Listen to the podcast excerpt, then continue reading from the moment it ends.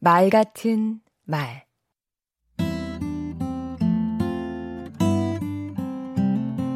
안녕하세요. 강원국입니다. 저는 아내와 다툼이 있으면 늘 먼저 사과합니다. 그게 속이 편합니다. 하지만 영혼 없이 하면 더 큰 화를 입을 수 있습니다. 아내의 심정을 충분히 듣고 나서 진심으로 미안하다고 해야 합니다. 용서받는 사과가 되려면 타이밍이 중요합니다. 특히 말이 화근이 된 경우는 곧바로 미안하다고 하는 게 좋습니다. 엎질러진 물도 빨리 주워 담으면 되는데 어 하는 사이에 일이 커집니다.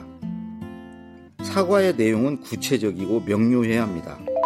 잘못한 사실을 적시하고 미안하다고 해야지 유감이다, 심려를 끼쳐 송구하다 같은 의례적 표현으로 어물쩍 넘어가면 안 됩니다. 사과인 듯 사과 아닌 사과 같은 말은 안 하느니만 못합니다. 자신을 뺀 유체 이탈 사과 역시 곤란합니다. 핑계와 책임 전가는 화를 더 키울 뿐입니다. 피해에 대해 내가 어떻게 보상하고 복구하며 어떤 식으로 개선할 것인지 밝혀야 합니다. 사족을 달아서도 안 됩니다.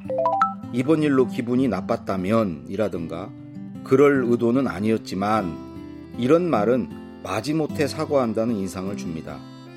기왕에 하는 사과, 상대가 오히려 미안할 정도로 적극적이고 전폭적이어야 합니다. 논리적 해명만큼이나 정서적 호소도 필요합니다. 후회한다, 부끄럽다, 이런 감성적 표현으로 잘못을 인정하는 것. 그리고 얼마나 힘드시냐, 나로 인해 상처받고 피해를 입은 사람의 심정에 공감한다는 말도 빠뜨려서는 안 될 것입니다. 끝으로 같은 잘못을 반복하지 않을 것이라는 믿음을 줘야 합니다. 다시는 그러지 않겠다는 것으로는 부족하지요. 내가 어떤 이유나 원인 탓에 이런 잘못을 저질렀는지 알고 있다는 것을 보여줘야 합니다.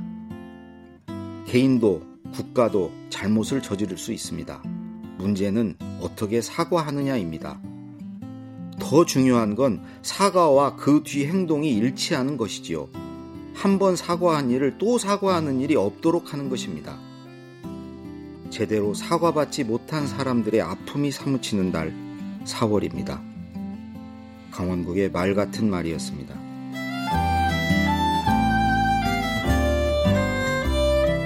사과한다는 건 내 잘못을 알고 있다는 뜻입니다. 미안하다는 말은 다신 그러지 않겠다는 약속이어야 합니다.